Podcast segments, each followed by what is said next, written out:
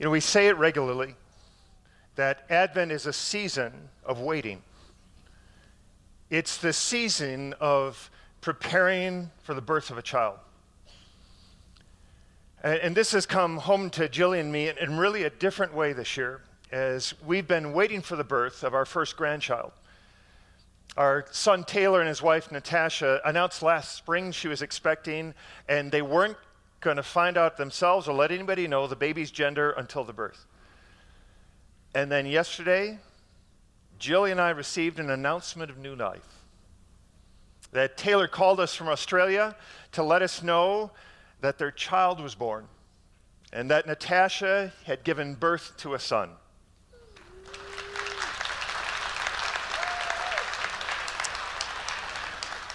Thank you. I had such a huge part in this. But I want you to know his name is Callum McLean Glass. And I want you to understand this. I speak to you now with the wisdom of a grandfather. so you better start listening to me now. And really, uh, before we move to our text today, in, in the first part of this today, I, I really just want to reflect a bit on this Advent season through which we're journeying as we move towards Christmas. Again, Advent is a season of waiting, it's a season of preparation in which we prepare for four weeks for the coming, for the arrival of Jesus. And this Advent season, I want us to remember, is actually quite a countercultural season. I mean, we can tend to think that Advent kind of matches up fairly well with what society does in preparing for Christmas. Because we look around us, we hear Christmas music playing in the malls. Starbucks gets red and green and pumpkin spice. I mean, Christmas lights and trees are set up in offices and stores. I mean, Christmas anticipation is full on all around us. So you can kind of get the impression that whether you're in the church or outside of it, we're all kind of preparing for Christmas in similar ways. And I just want us to be aware that actually, that's not the case. I mean, for example, just a way to bring this home. I mean, you know that today, generally in churches as they gather around the Advent candles, what the four weeks of Advent remember, what the candles represent, is some blending of hope, love, peace, and joy. And, and those are great Christmassy words, right? They, they fit in our day even. But do you know what the four themes of the weeks of Advent were back in the medieval church and prior?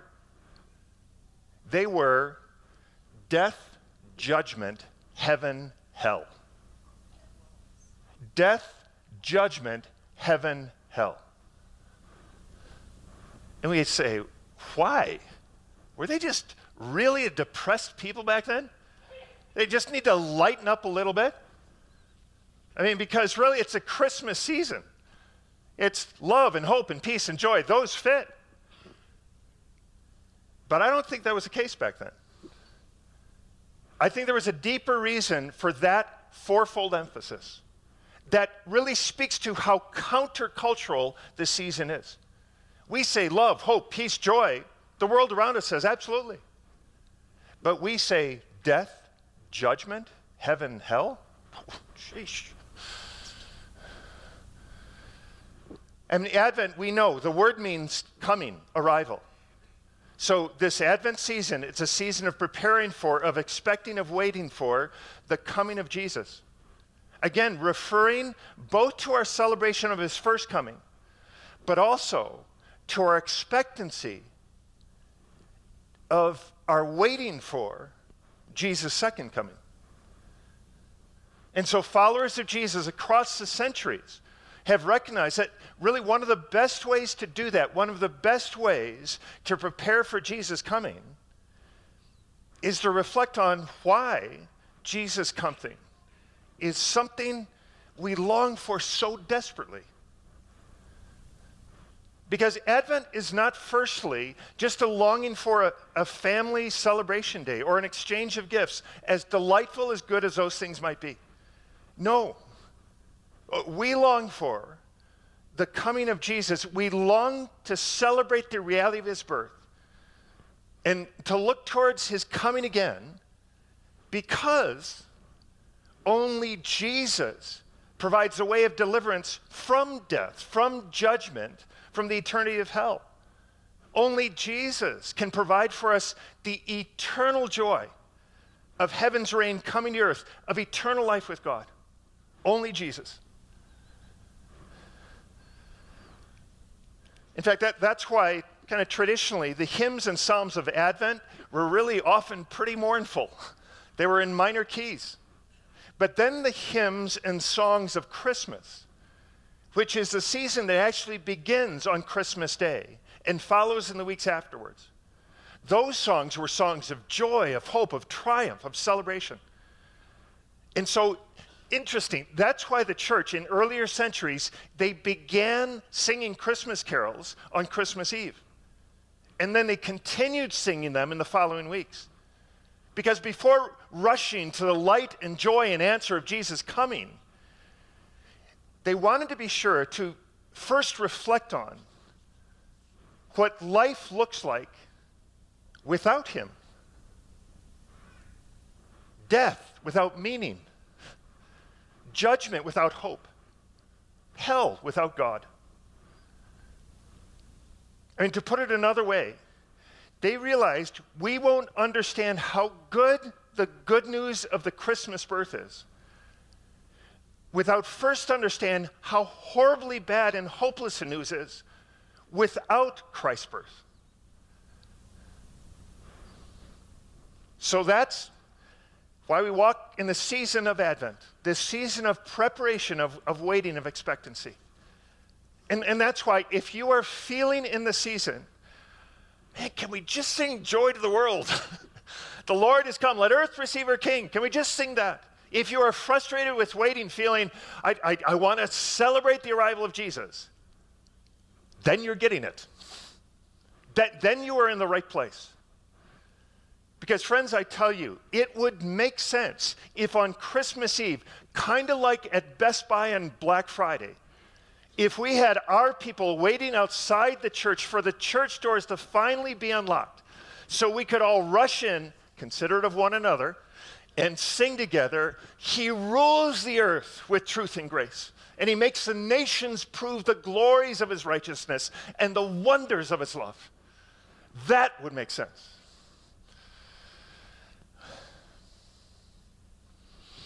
So, all that's just preparation, all right? So then, in light of that, if that's the season we're walk through, walking through, to guide us this Advent in our journey toward Christmas, we're therefore going to, going to focus on one of the leading characters of the Christmas story. If you've been with us in past Advent seasons, we have kind of fittingly, we've looked at Joseph, at Simeon, at shepherds, at the Magi, other characters to, that we could look to to try to glean from their stories and in helping us understand what happened at that first Christmas. But this year, we're going to focus on the key person in the Christmas story, apart from Jesus, God. We're going to look at the woman who is rightly called the mother of God. And that title, it sounds kind of inappropriate, doesn't it, in one sense? It, it almost feels like when you hear it, okay, I think that's going a bit too far. The mother of God? But that is indeed what Mary was. She was the one who gave birth to, was the mother of Jesus. And we believe and declare that Jesus is God in the flesh, right? So, yes, this young woman, likely this teenager, was the one Jesus called. She was the one God called mom. Or if it was in the Hebrew language, Ima. And so we want to learn from Mary how we too can walk with God, So we'll be looking at Christmas this year through the lens of Mary. All right? And we're going to begin this in an unexpected place. Would you turn in your Bible or Bible app to Acts chapter 1? Now, in Acts 1, here we read of Jesus. He's, this is following his resurrection. He's gathering his followers together. He's just about to ascend to heaven. And this passage we're going to read, it has kind of a special significance that I'm going to talk about in a moment. So listen to these words that Jesus shares with them. Let's hear it in Acts 1. And as we hear it, remember, this is a word of God. In verse 8, we read Jesus said, You will receive power when the Holy Spirit has come upon you, and you will be my witnesses in Jerusalem and Judea, in all Samaria, and to the end of the earth. And when he had said these things, as they were looking on, he was lifted up, and a cloud took him out of their sight. And while they were gazing into heaven as he went, behold, two men stood by them in white robes and said, Men of Galilee, why do you stand looking into heaven? This Jesus, who is taken up from you into heaven, will come in the same way as you saw him go into heaven. And then they returned to Jerusalem from the mount called Olivet, which is near Jerusalem, a Sabbath day's journey away. And when they had entered, they went to the upper room where they were staying Peter and John, James and Andrew, Philip and Thomas, Bartholomew and, and, Matthew, James the son of Alphaeus, Simon the Zealot, and Judas the son of James. All these with one accord were devoting themselves to prayer, together with the women and Mary, the mother of Jesus, and his brothers. Amen. So, over these weekends in Advent, we're going to look at Mary's story in a kind of a different way. We're going to kind of follow the pattern of Benjamin Button. If you saw that movie, I didn't, but I know how the story goes. We're actually going to start in the later years of Mary's life, and then each weekend, as we move towards Christmas, we're going to move earlier in her life and story, all right? So we're going to begin today with this Acts 1 text, which holds special significance in that, that this is the final description we have in Scripture of Mary's life that mentions her by name. And so we want to ask together what did Christmas mean to Mary as she walked in the final years of her life? Now, I want you to know this is kind of a bit of a challenge to teach on the last year of Mary's life because there's really not much we know about him. In fact, there's one verse in the Bible that talks about what happened to Mary and references her by name after the resurrection of Jesus. Only one verse. Acts 1:14, what we just read. Again, Galatians 4, Paul there refers to Mary but doesn't mention her by name. And some also think that the woman mentioned in Revelation 12 is a reference to Mary in some sense. But only in Acts 1:14 is Mary mentioned by name. Okay, so that means that what we have to do, we're, if we're going to understand Mary's life after Jesus' resurrection, we have to look at some history. We have to look at the tradition of the church and what that says. And by doing it, it will also help us understand where different teachings about Mary in the Christian tradition come from. Because you might have noticed that the teaching in some Christian traditions about Mary is far more extensive than in our evangelical tradition. You ever notice that? So, where did these other ideas they get about Mary come from? Well, to answer that, we're going to do some history. All right? Because here we love history, don't we? Yeah, we do. So here's the deal. Don't even answer, you do. You love it. So we know this, though. We know that we kind of Protestants, we're, we're kind of leery about giving too much weight to anything that isn't written in Scripture, isn't the New Testament. But we also know that our Eastern Orthodox, our Roman Catholic brothers and sisters, they're, they're much more open to kind of the oral traditions and stories that have been passed along literally for centuries about the biblical characters like Mary.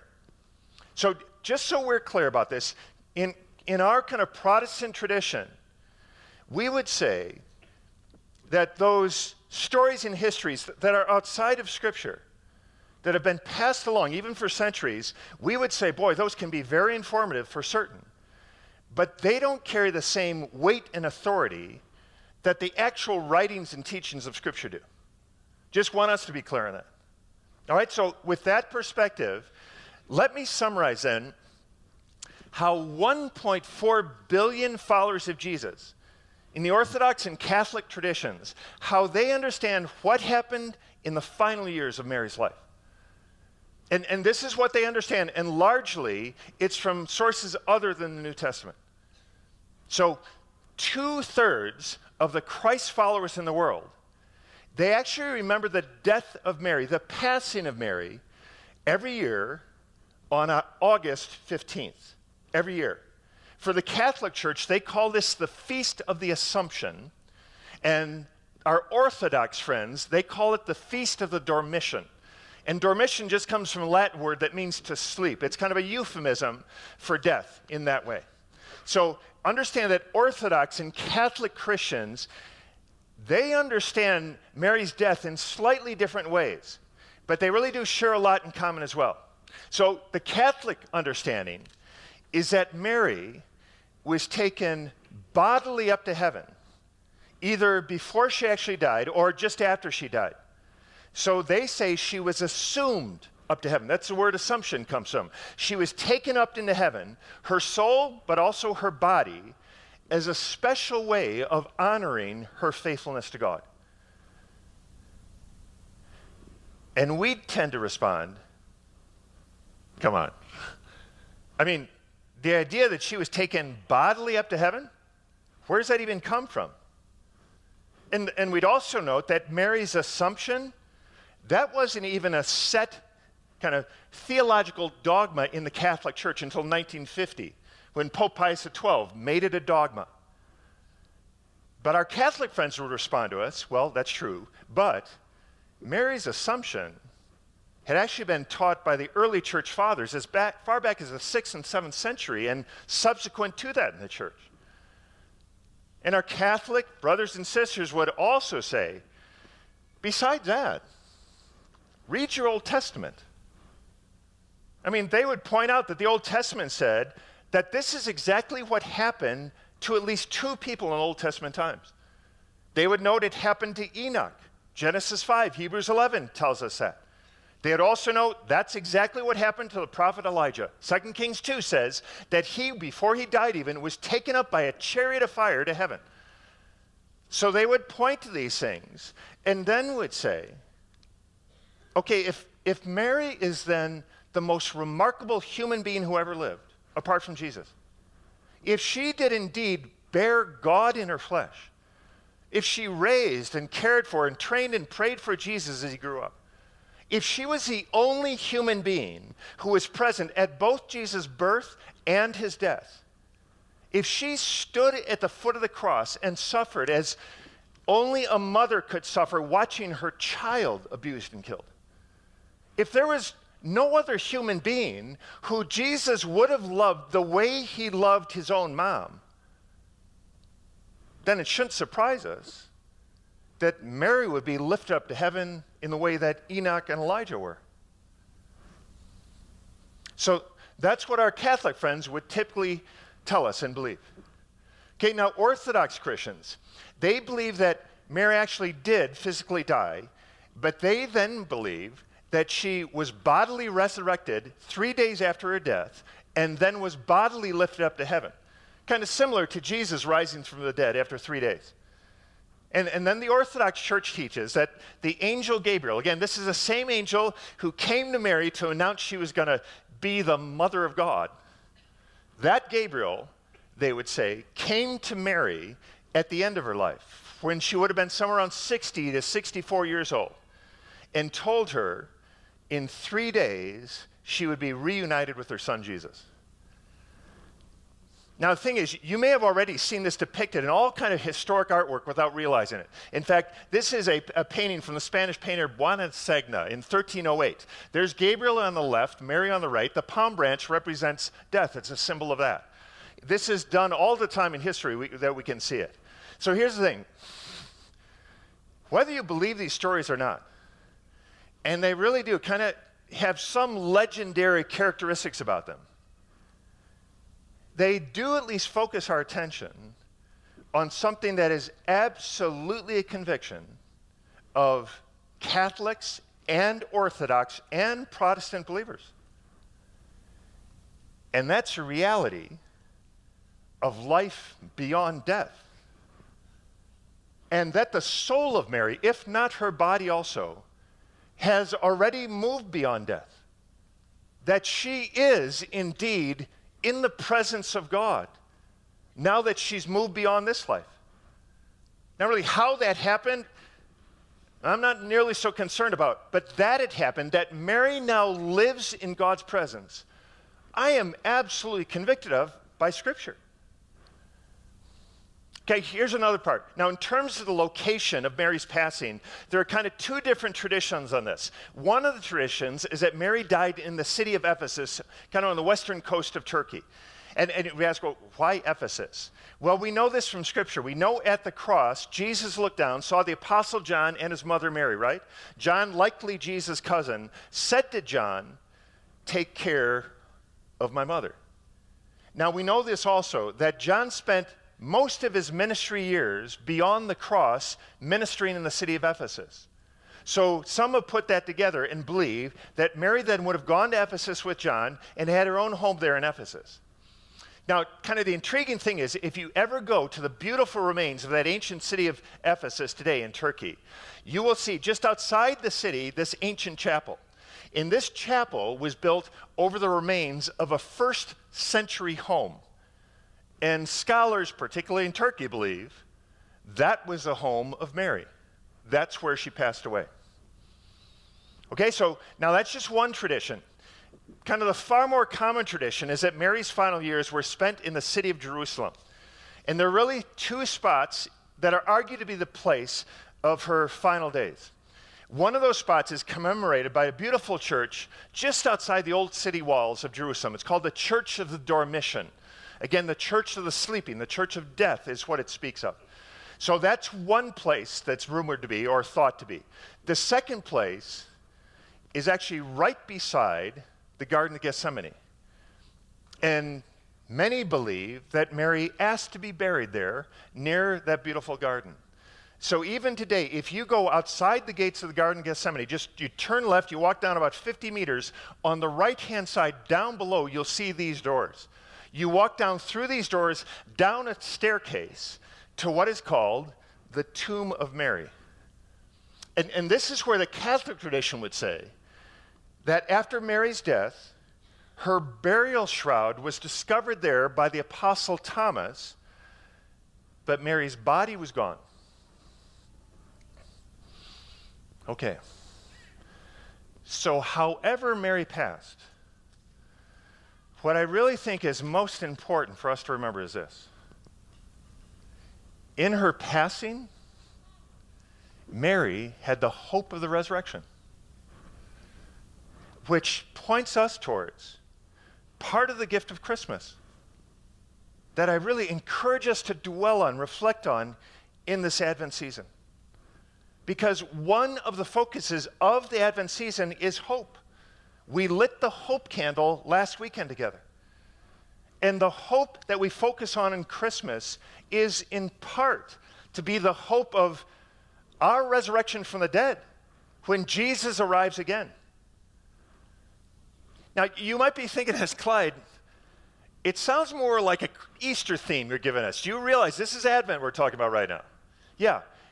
But I want you to know this even historically, Christmas and Easter have always been a package deal. They are always viewed together. That's why, kind of interestingly, Advent has traditionally been called Little Lent. That's what they refer to it as. Because just as the season of Lent prepares us for the celebration of new life that Jesus brought at Easter with his resurrection, so the season of Advent prepares us for the celebration of new life that Jesus brought at his birth because you can't separate the two. That the birth of Christ is the birth of the one who would one day say these words as John records in his gospel. This is in John chapter 11, verse 25. Jesus said, I am what? The resurrection and the life. Whoever believes in me, though he die, yet shall he live. And everyone who lives and believes in me shall never die.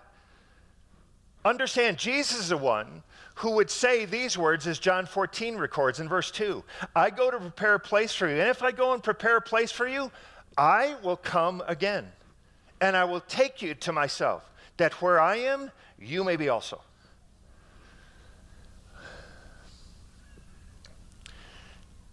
You know, I think we all have, in one way or another, we have in our minds what that first Christmas must have been like.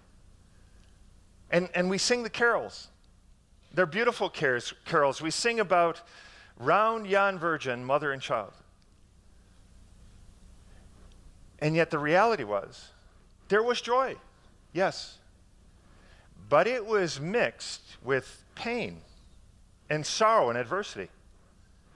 And this was actually too, throughout Mary's entire life. There was this intermingling in Mary's life of blessing and pain.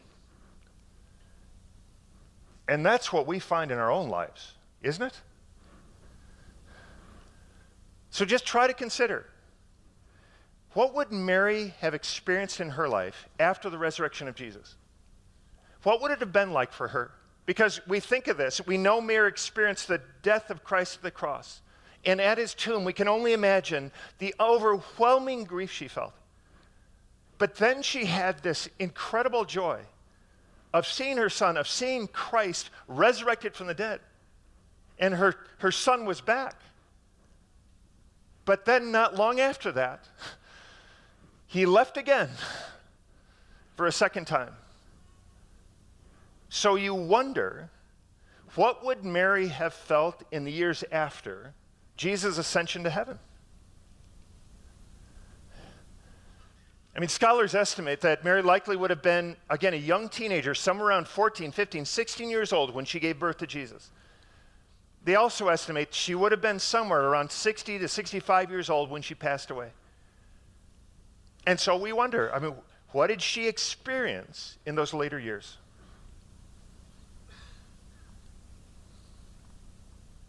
I heard an interview this week with a, a, of a woman about that age who's a follower of Jesus. Her name's Roberta, and she lost her son to a tragic death when he was just 31 years old. And, and this is what she said When you lose a child, you lose part of yourself as a woman.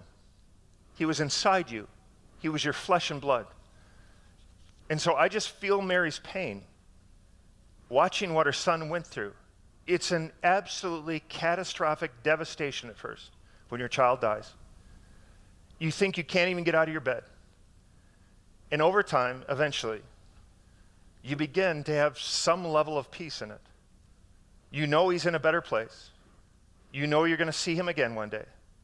And you look forward to that, and you view heaven in a totally different way than most people, I think. People deal with grief in different ways, she said. And mine was just coming closer to the Lord. I don't know how I would have gotten through it if I didn't have the hope of the resurrection. I don't know how I would have gotten through it if I didn't have the hope of the resurrection. And you hear her comment that you look at death differently after you've lost a child. I mean, you, you know they're in a better place, but you wait for the day when you will see them again face to face. And so you wonder did Mary think those things? In the 15 or years so that she lived after Jesus' ascension into heaven, is that what she felt? I mean, you can imagine there would have always been some level of grief that she carried with her. And, and it would have been tempered, certainly somewhat over time, seasoned with the hope of the resurrection. And friends, understand that's where what we're to carry with us as followers of Jesus. That, that's the exact hope we can have when we face our own passing, when we face the passing of ones we love. Because part of what we remember at Christmas, part of what we remember during Advent, is that Christmas is, in part, about the resurrection of Christ that would come and about the hope we can have in Him because through faith in Him, we truly can have eternal life. That's why the Apostle Paul, he writes to the church in Thessalonica, and this church had been going through times of grief. They'd seen many of their church members fade away, pass, die. They'd have loved ones who had died. Several key beloved members of the church, family members, had passed away. And Paul writes them these words, 1 Thessalonians 4, verse 13. We don't want you to be uninformed, brothers, about those who are asleep, meaning those who have died that you may not grieve as others do who have no hope. For since we believe that Jesus died and rose again, even so, through Jesus, God will bring with him those who have fallen asleep. Verse 16 For the Lord himself will descend from heaven with a cry of command, with the voice of an archangel, and with the sound of the trumpet of God. Can you imagine it? And the dead in Christ will rise first. Then we who are alive, who are left, will be caught up together with them in the clouds to meet the Lord in the air, and so we will be always with the Lord. Listen, therefore, encourage one another with these words. Encourage one another with the hope that this life is not all there is. Encourage one another with the fact that you will see your loved ones again in a life to come. Encourage one another with the fact that this world will not always be as messed up as it is right now that there will be a day that when everything is renewed, when everything is set right, because this is part of the promise and the hope that came with that child in Bethlehem.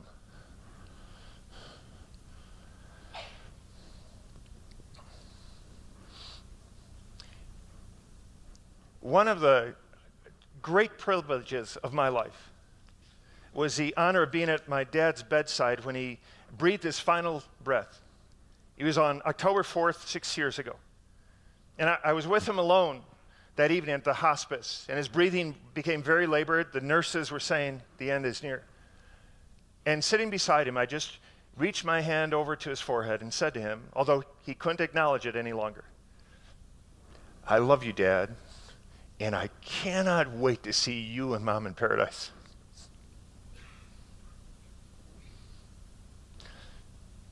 Don't you think Jesus said something like that to Mary, to his mother? The last time he spoke to her? I can't wait to see you in paradise, Mom. I mean, you can easily imagine, I think, that he looked at his mom, the mother of God, and said, I will see you again. And this is a hope that we find in Christmas.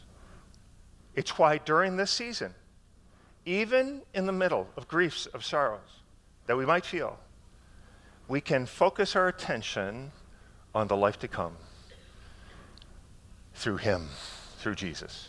Amen?